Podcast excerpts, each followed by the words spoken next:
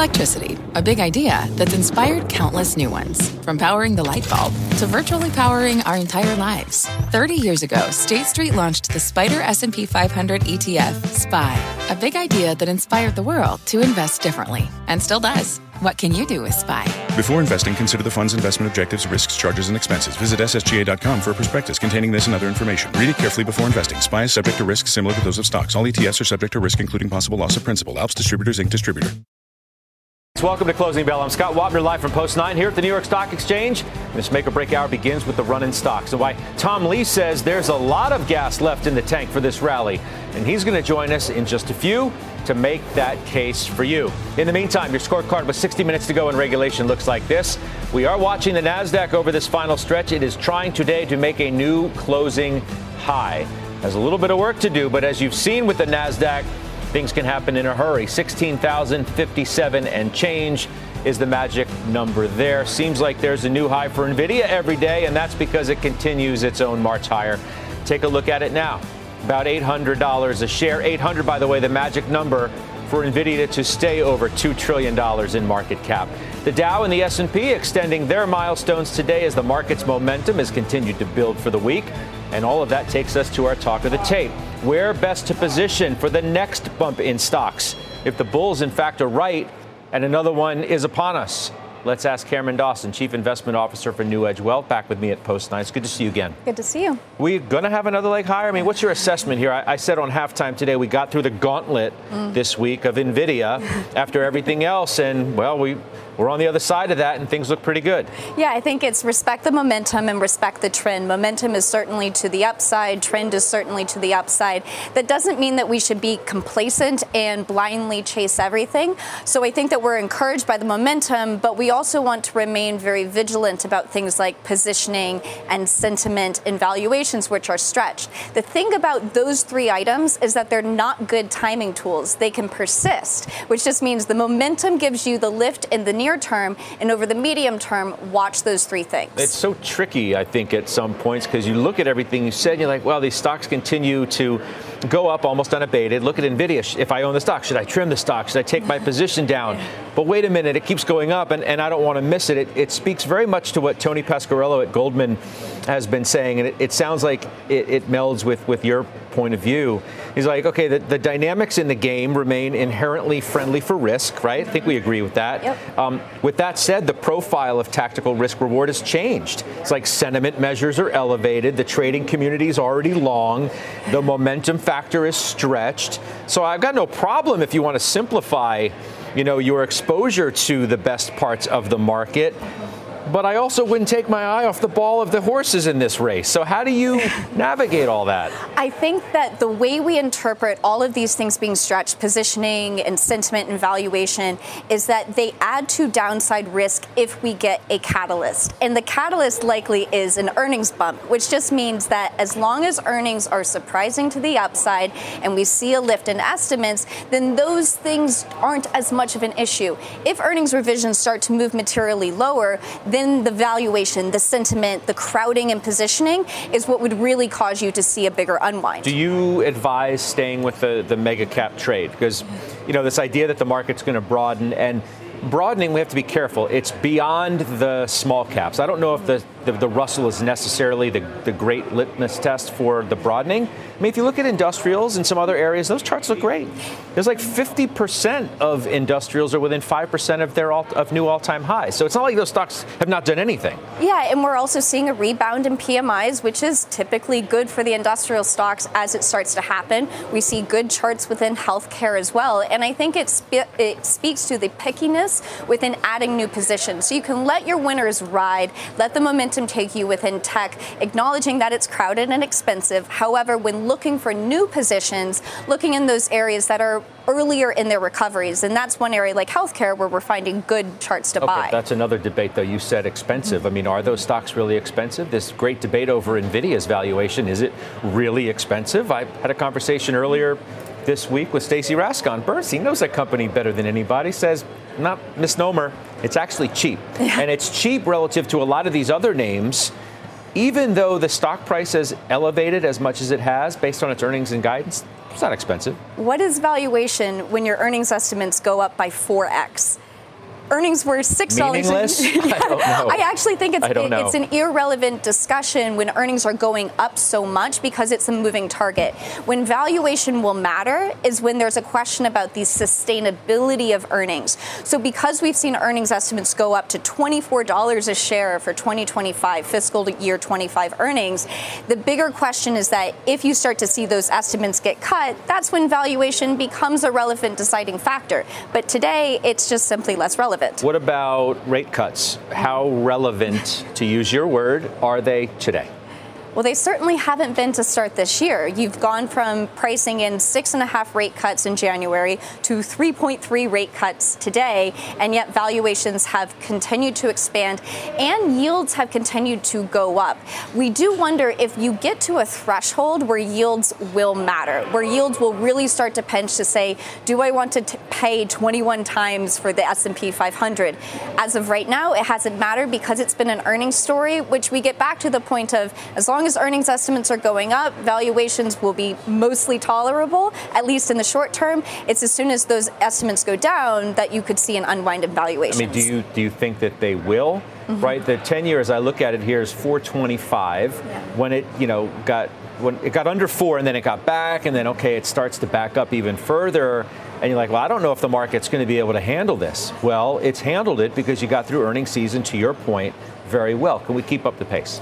I think it depends if the market gets any of the cuts that it's expecting. Right now, it's still saying that, hey, if I get three cuts and at some time in May or June, what's a, a couple 25 basis points difference by a few months? Mm-hmm. If we see a more meaningful uptick in inflation, and I would watch very closely the manufacturing and services PMI prices index, they're moving up, which means it calls into question the 18 months of disinflation that we've had and if it can continue continue.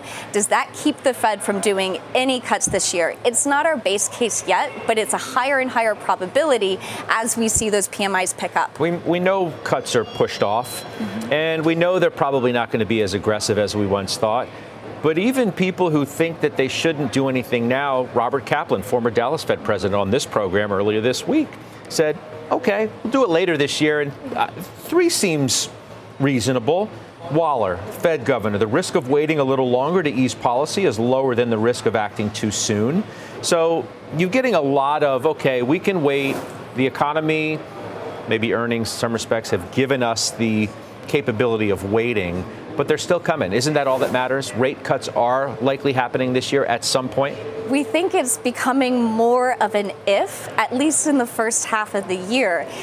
The Fed, and we keep coming back to this, has never cut with PMIs accelerating and they're turning up. We're seeing a cyclical recovery in this economy, partially because financial conditions have eased so much. Financial conditions are at their easiest level since 2021. Obviously, a very different backdrop for the Fed, which just says there is very little urgency for this Fed to be cutting rates. And so it would call into question if we don't get any cuts this year. Again, not our base case yet, but a rising probability. Could that challenge yields? Okay, now uh, bring up what Bespoke said today, because I think you you would agree with this too. Don't be surprised if very loose financial conditions fueled by AI mania end up pushing the Fed into the later cut than would otherwise be the case. So we need to think about that now too. This incredible run in the stock market and the alleged looser conditions because of a big stock market rally? And it's not just a big stock market rally, it's also credit spreads. Because of the better economy, credit spreads have come, come in, in, a lot. Right. And they're very, very tight, which just says the credit market is feeling good, is feeling happy about the outlook.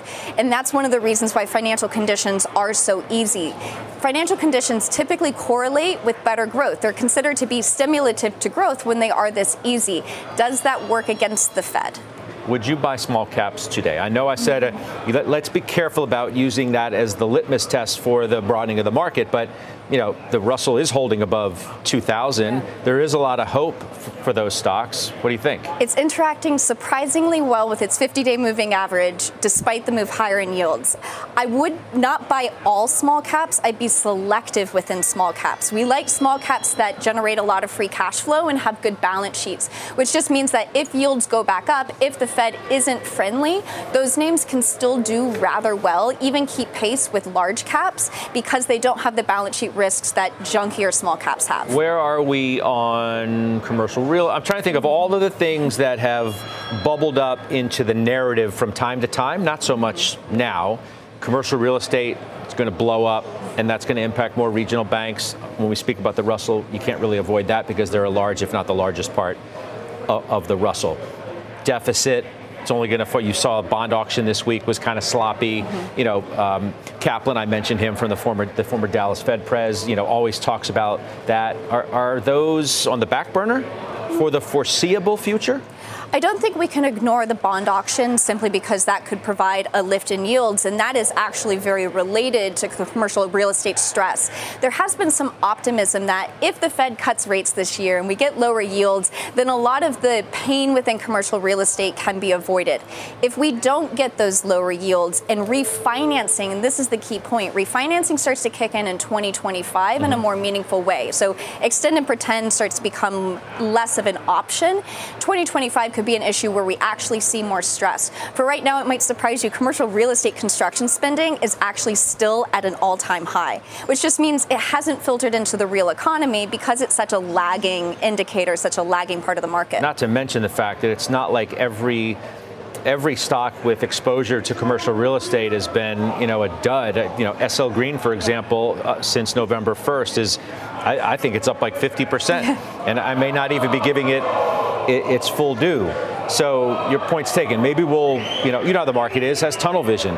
What's in the here and now? You start talking about 2025 and 2026, the market's like, all right, we'll get to it when we get to it. But we're gonna we're gonna play the game, this game, as long as we can play it. And you probably overpriced the downside over the course of 2022 and 2023, and maybe you overpriced the upside. But you know, we keep watching those 2025 broad earnings estimates because we'll start pricing in the path for earnings by about mid-year this year. So if a recession risk goes up for 2025, and that seems like a lifetime away, you'll actually start pricing that in though later this year. Okay.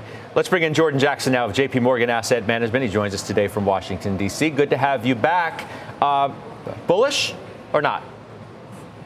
Uh, I'm pretty bullish. Uh, I'll tell you, it feels like it's kind of hard to be bearish. Um, when you look at the macro backdrop first, uh, obviously the Fed's going to be easing at some stage later on uh, later on this year.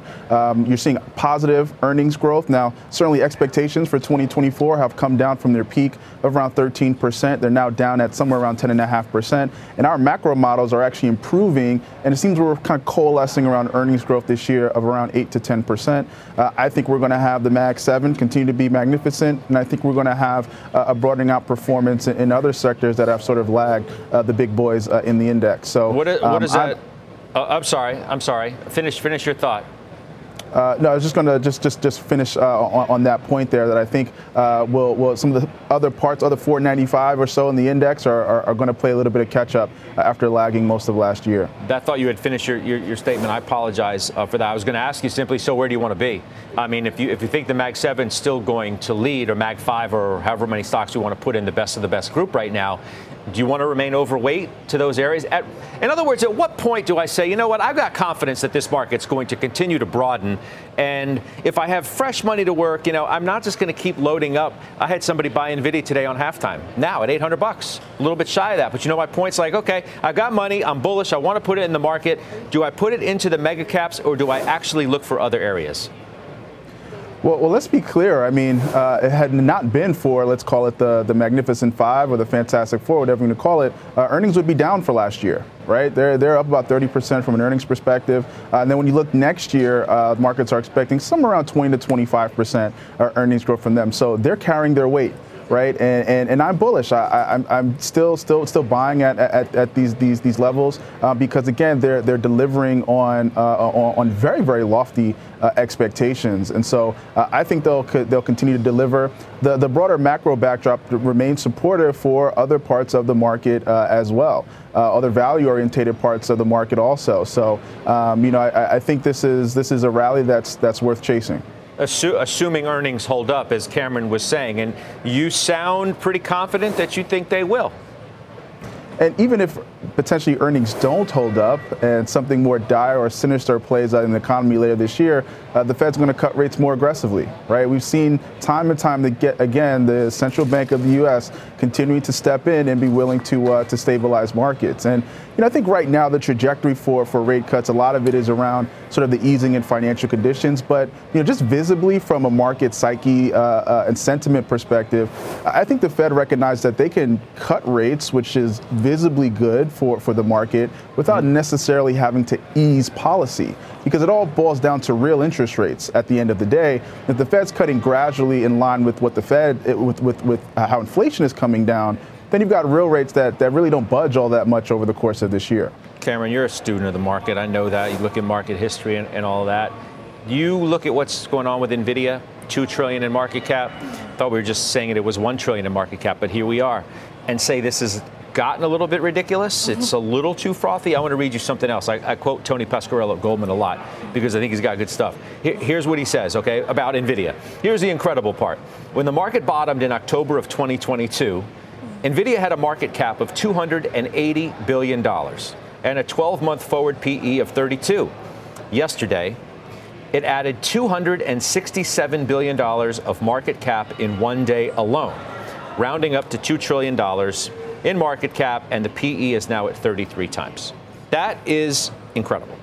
But it's all about those earnings. When earnings go from $6 to $24 for this year's estimates, that's what supports the magnitude of the move we have. And that's what's so very different than other big tech cycles where like late 20, the late 1990s where it was not based on earnings, it was all based on valuation expansion.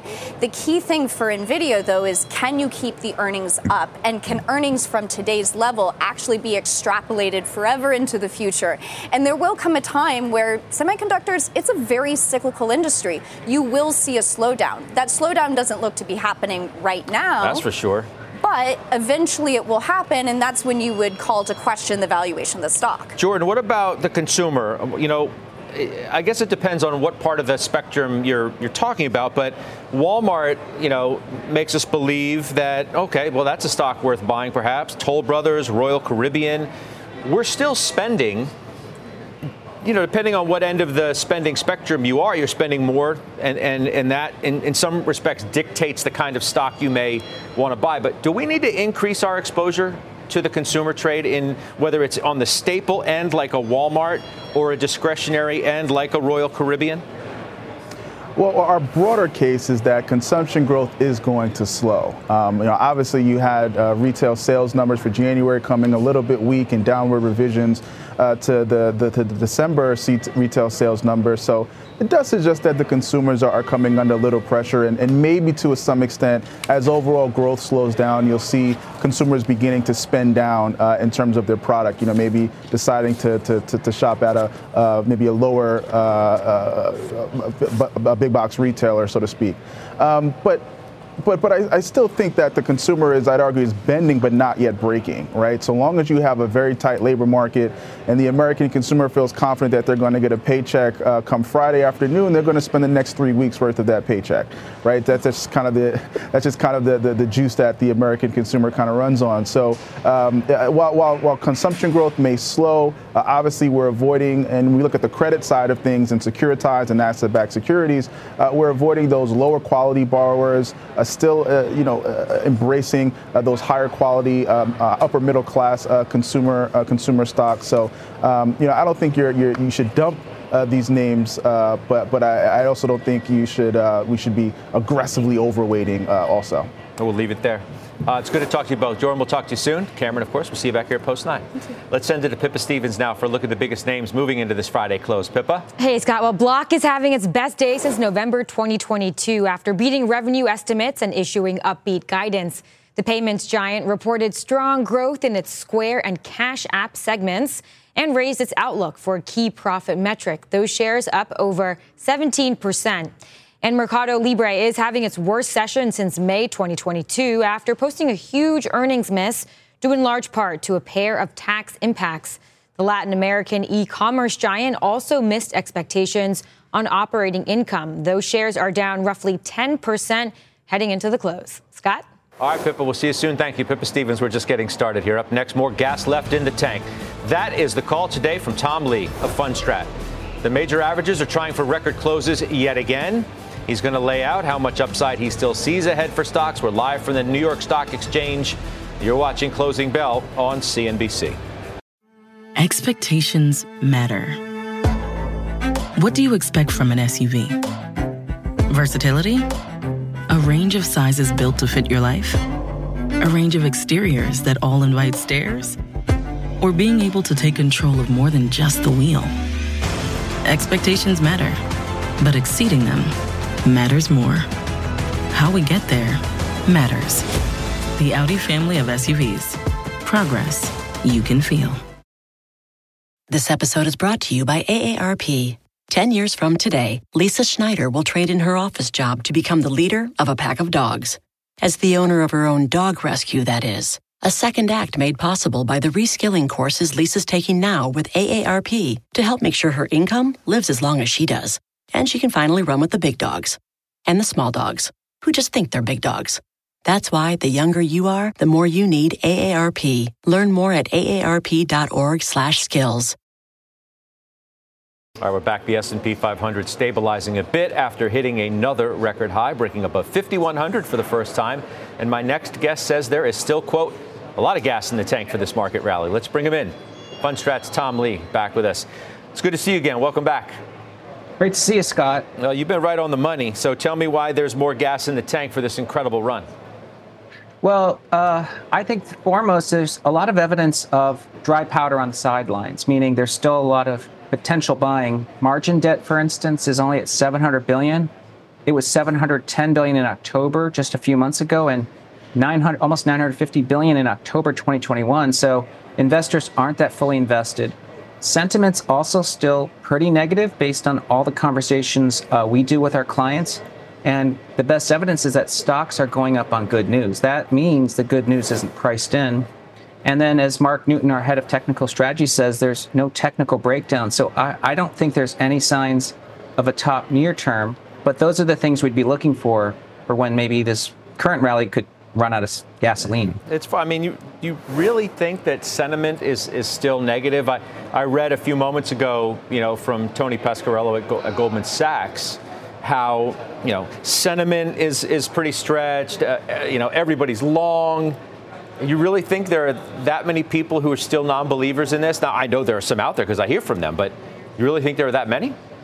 Uh, yes, I mean I think there's a couple of reasons. One is many people uh, think the stock market's very concentrated and the the FANGs or the Mag Seven are expensive, but you know, Nvidia's free cash flow yield is three percent. It's a, it's the same as the S and P. It's actually not expensive.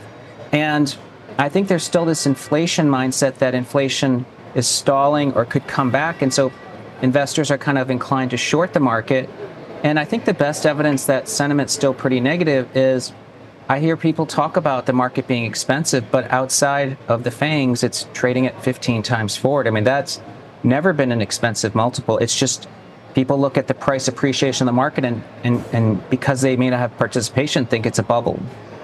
You don't have any concerns at all that it might be, especially you know stocks like Nvidia, which, as we say, seemingly you know went from one trillion to two trillion in, market cap, quote unquote, overnight.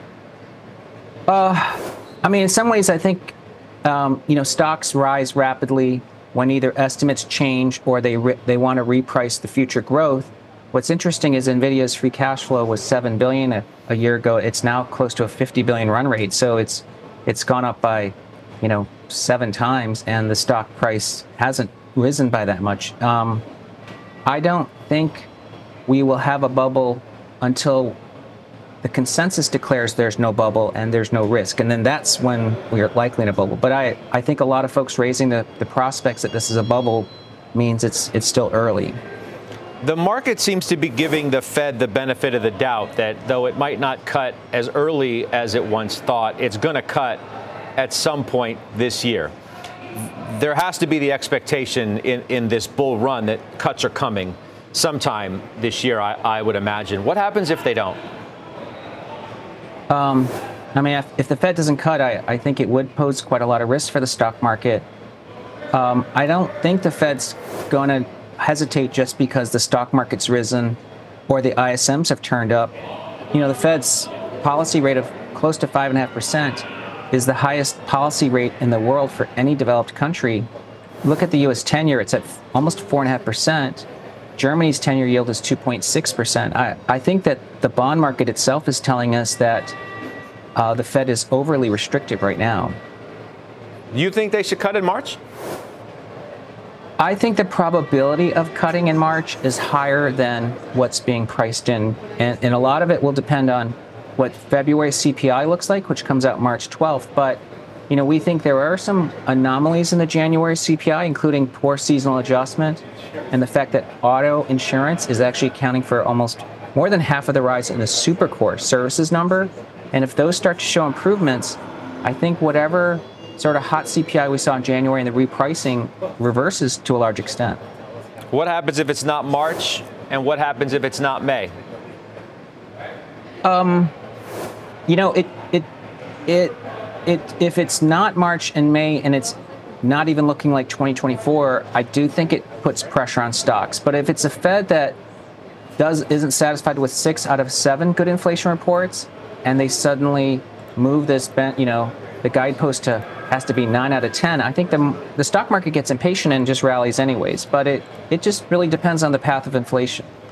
The other, you know, issue I suppose, as some are talking about, is this whole loosening of financial conditions because of this AI boom in the stock market. Do you think that's an influencer on the Fed? And on one hand, we're we're all revved up as bulls because we look at Nvidia going up every day and we're like, wow, this is incredible. Look at these new records. But there's a price to pay potentially for that. And that is perhaps putting off these rate cuts further than we're uh, able to tolerate. Um, you know, the, the AI boom is creating wealth, right? People own the stock. Uh, but as you know, that isn't been translating into necessarily consumer spending incrementally, especially for the average American. And if the AI boom is actually replacing the labor market, because that's really what is being targeted, right? Turning a service job into a piece of silicon, which 98% goes to NVIDIA, that's actually deflationary and it's actually deflationary to the labor market. So I think the Fed doesn't necessarily have to be worried if AI stocks are actually booming. Okay, so let's let me make my final question away from AI aside from that, your best idea in the stock market today is what? Well, I think investors really kind of have to realize this looks like a cyclical early cycle stock market trade, Scott, meaning, you know, October 2022 was the low and, and the market's getting stronger this year with breadth expanding. So I, I like industrials and, and I like small caps. I think those are good ways to add sort of equity exposure. And if you wanted to avoid uh, tech and AI, that's it's a good way to actually take advantage of what's happening. I mean, I know you like to make big calls. You still sticking by this 50% gain in small caps for this year? Yes, uh, and you know it's premised on the idea that small caps are trading at 44% of the price to book of the S&P, exactly where it was in '99. And if the Fed starts cutting, and it's you know when or if uh, I think it's a launch point, just like 99 for 12 years of relative gains for the small cap. So I think it's a good risk reward right now. All right, we'll leave it there. Tom, appreciate it. Good weekend to you. We'll see you soon. Tom Lee. Thanks, Scott. We do have some news we want to get to now. The FTC announcing it's taking action against tax prep company H&R Block. The agency alleging the company wiped consumers' data, requiring them to contact customer service when they downgrade to more affordable online products, and that H&R Block quote, deceptively marketed their products as, quote, free when they were not free for many customers. We'll continue to follow that story. Coming up, making sense of the mega cap mania. The tech sector hitting more records. We said NASDAQ's going for a new closing high. It has a lot of work to do between now and the end of the trading session in 30 minutes. Most of the Mag 7 stocks are sitting on double digit gains this year. Now, Deepwater's Doug Clinton joins us to size up the sector and see if there really is a lot more room to run. We'll be right back. This episode is brought to you by AARP. Ten years from today, Lisa Schneider will trade in her office job to become the leader of a pack of dogs. As the owner of her own dog rescue, that is. A second act made possible by the reskilling courses Lisa's taking now with AARP to help make sure her income lives as long as she does. And she can finally run with the big dogs and the small dogs who just think they're big dogs. That's why the younger you are, the more you need AARP. Learn more at aarp.org/skills. Welcome back. Tech stocks are pulling back a bit in the final hour of trading, but still hovering near a record high as we head towards the close. The sector overall getting a big boost this week from that post-earnings surge in Nvidia, you know by now. Joining me to share his tech playbook, Doug Clinton of Deepwater Asset Management. Welcome back. What, what do you think Nvidia proved to us this week? I think it proved that the AI bull market that we're in right now is not over. I know there's a lot of questions about the valuations of the Mag 7 and how quickly those valuations seem to have changed, at least how quickly those stocks have moved. Um, but I think that what NVIDIA's results showed us, and a lot of Jensen's commentary, was that it still feels like we're pretty early in this AI bull market. Uh, that doesn't mean that we might not see pullbacks here and there as we go from what we think is a bull market now to what will inevitably become a bubble. I think it will take a few years. But I think that it kind of gave us a little bit of an all clear in terms of continuing to be excited about that AI theme. So you would agree with some, like Adam Parker, for example, on the show, who makes the argument we're, we're not even close to the end. In fact, we're, we're, we're barely past the beginning of, of this whole boom and, and what it's going to mean. And as such, you need to remain very heavily invested in these large cap plays. I would agree with that. Depending on what analogy you want to use, you could say that we're in 1996 of the 2000 boom, if you want to equate it to that. Maybe that means we're in inning three and a half or four, something like that. But I think that that's the right perception. You know, we're still early on. Obviously, the market is starting to get the, the reality of how big AI is. Um, so it's not in the very beginning, but I still think we have several years to go. The thing about the Mag 6, I'll exclude Tesla for this quick discussion, is that even though they've moved so much, I think people see this emotional reality. They look at the charts, they look at these mega cap tech stocks being up 50, 100% in the last year. The fundamental reality, though, is that they're not that expensive. I know Tom just mentioned on the last segment, NVIDIA trades at about a 3% free cash flow yield. If you actually look at the average for the Mag 6, it's about 3.5%. percent mm hmm You compare that to 4.6 or 4.2 rather on the 10 year, for the best companies in the world, that's just not egregiously expensive. Sure, but they're not all NVIDIA, right? Um, maybe we also learned that this week with what happened with Palo Alto. Now, how, how, would you assess what that lesson is to be learned, if any, from the way that that stock ran up into the number and then the way it plunged from it? I view that as sort of separate from the AI discussion, and it really, really feels, uh, I'd say, idiosyncratic to Palo Alto. The issue there was really the strategic change that they've made. And I think on top of that, we've kind of had two or three, or I think two out of three rough quarters here in a row. And it just feels like there's more concern growing about the forward growth opportunity for the company. So anytime a company comes out and talks about changing the way that they're going to market, in the case of Palo Alto, kind of mm-hmm. offering more free products, trying to get more customers in the door, and then ultimately land and expand, I think that raises questions for investors, and they're probably going to have to show that this new strategy will result in the kind of growth that they've talked about over the long run in the next couple quarters before I think people get really excited about the stock again. That makes sense to me. I'm not, and I'm also not trying to suggest, you know, that Palo Alto is some great, you know, AI play. But if you look at the, let, let's say the the euphoria, how it's being represented in the market, I would go 1A AI, 1B, in many respects, cyber, right? Th- those stocks. Mm. And, and the way that Palo Alto and some of these others ran up when everything theoretically was, was going up, whether it's software, cloud, AI, um, is that cause for concern to some degree? Uh, I think it depends really on the companies that you're invested in. So, one that we own, CrowdStrike, we still think that they have a pretty long runway for continued growth if you think about cyber as an industry, you know, why has it had such a bid, maybe similar to AI, not quite as aggressive? I think the reason is that because as we go into this AI age, cyber is going to become a more important part of every company's infrastructure spend. They have to protect whether they're doing training on models, whether they're running inference on models. They have to make sure that they keep that data secure. That's a cybersecurity application. And then on top of the AI opportunity, we also have a persistent tailwind of, I think, increased global turmoil. Um, so these companies, I think they reasonably do have this strong tailwind from emerging AI, from uh, the global tailwind, where you could argue that they should be able to grow 10, 20 plus percent a year for the next three to five years. I know it's going to be shocking, but we're going to talk about a stock right now that has nothing to do with cyber, it has nothing to do with the cloud, has nothing to do with AI, and it's Mercado Libre. It's one of your favorites. Is that right? Tell me briefly before I let you run. It is. It's getting beat up a little bit today. Uh, the reason is they are, look, the leading e commerce player in Latin America. They really have no meaningful competition. They had a little bit of a hiccup in the margin this past quarter when they reported last night. This is something we see commonly in leading e-commerce stories. It was a quarter of growth uh, for them. It was a quarter of investment into some of their logistics infrastructure and supporting Meli Plus, which is their version of Amazon Prime. I think it's all good investment that will go toward future growth, and it's a company that we continue to like here. Doug, we'll see you soon. Thank you. Thanks, Scott. All right, up next, we're tracking the biggest movers as we head into the close. Back to Pippa Stevens, who is standing by with that. Pippa. Well, Scott, it is getting more cloudy for one energy stock with shares dropping. The name to watch coming up next.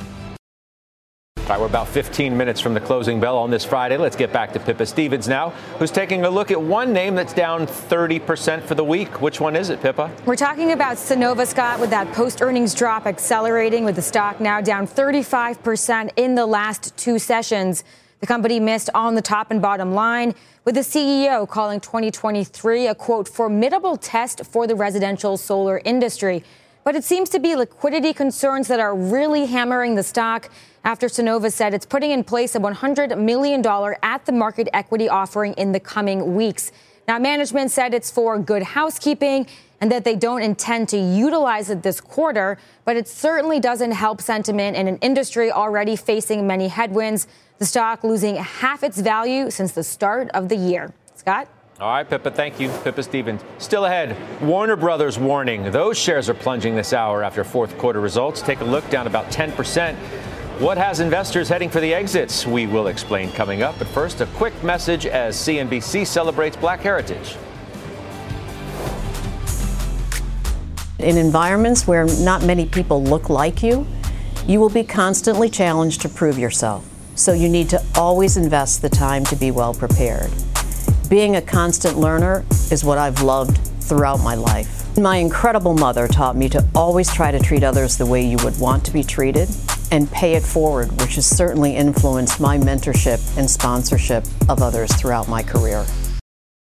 All right, do not miss a big CNBC exclusive interview. That comes your way on Monday when JP Morgan CEO Jamie Dimon will be live from the company's annual Global High Yield and Leverage Finance Conference. That's Monday, noon Eastern, on the halftime report. Cannot wait for that. Up next, Carvana riding in the fast lane toward a two year high today Warner Brothers, though, those shares are sliding to a 15 year low. The details behind both moves when we take inside the market zone next.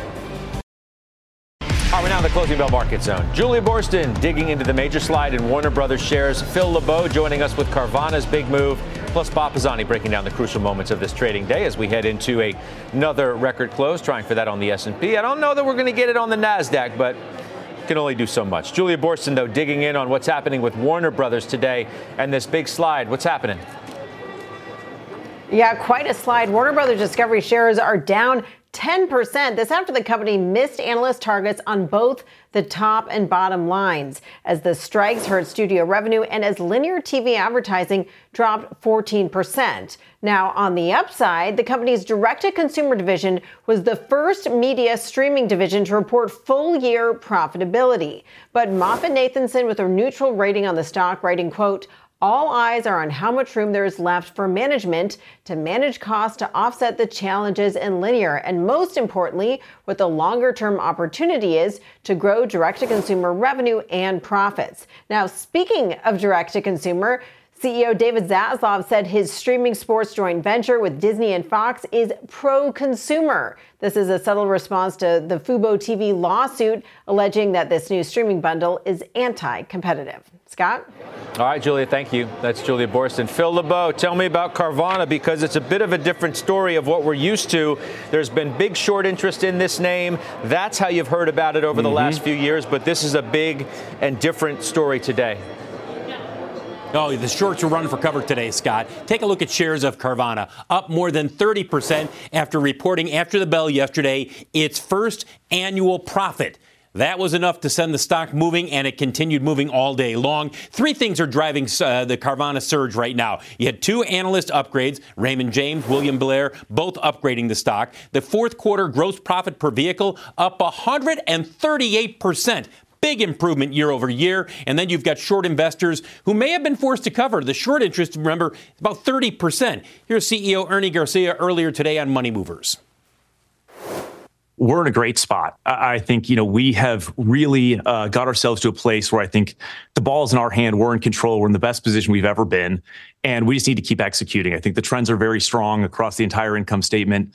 Uh, we're delivering great customer experiences. We're in incredible uh, competitive positions.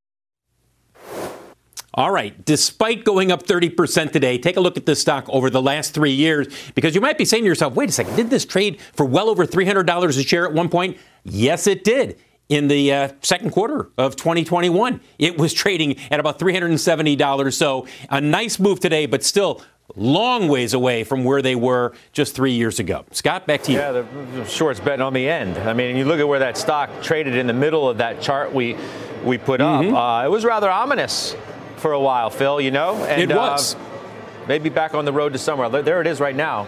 Uh, if you look at that chart, right in the smack in the middle, it was pretty ugly. Yeah, and that was because largely when they had taken out a large amount of money, borrowed a large amount of money, I should say, in order to buy an auto uh, uh, auction house.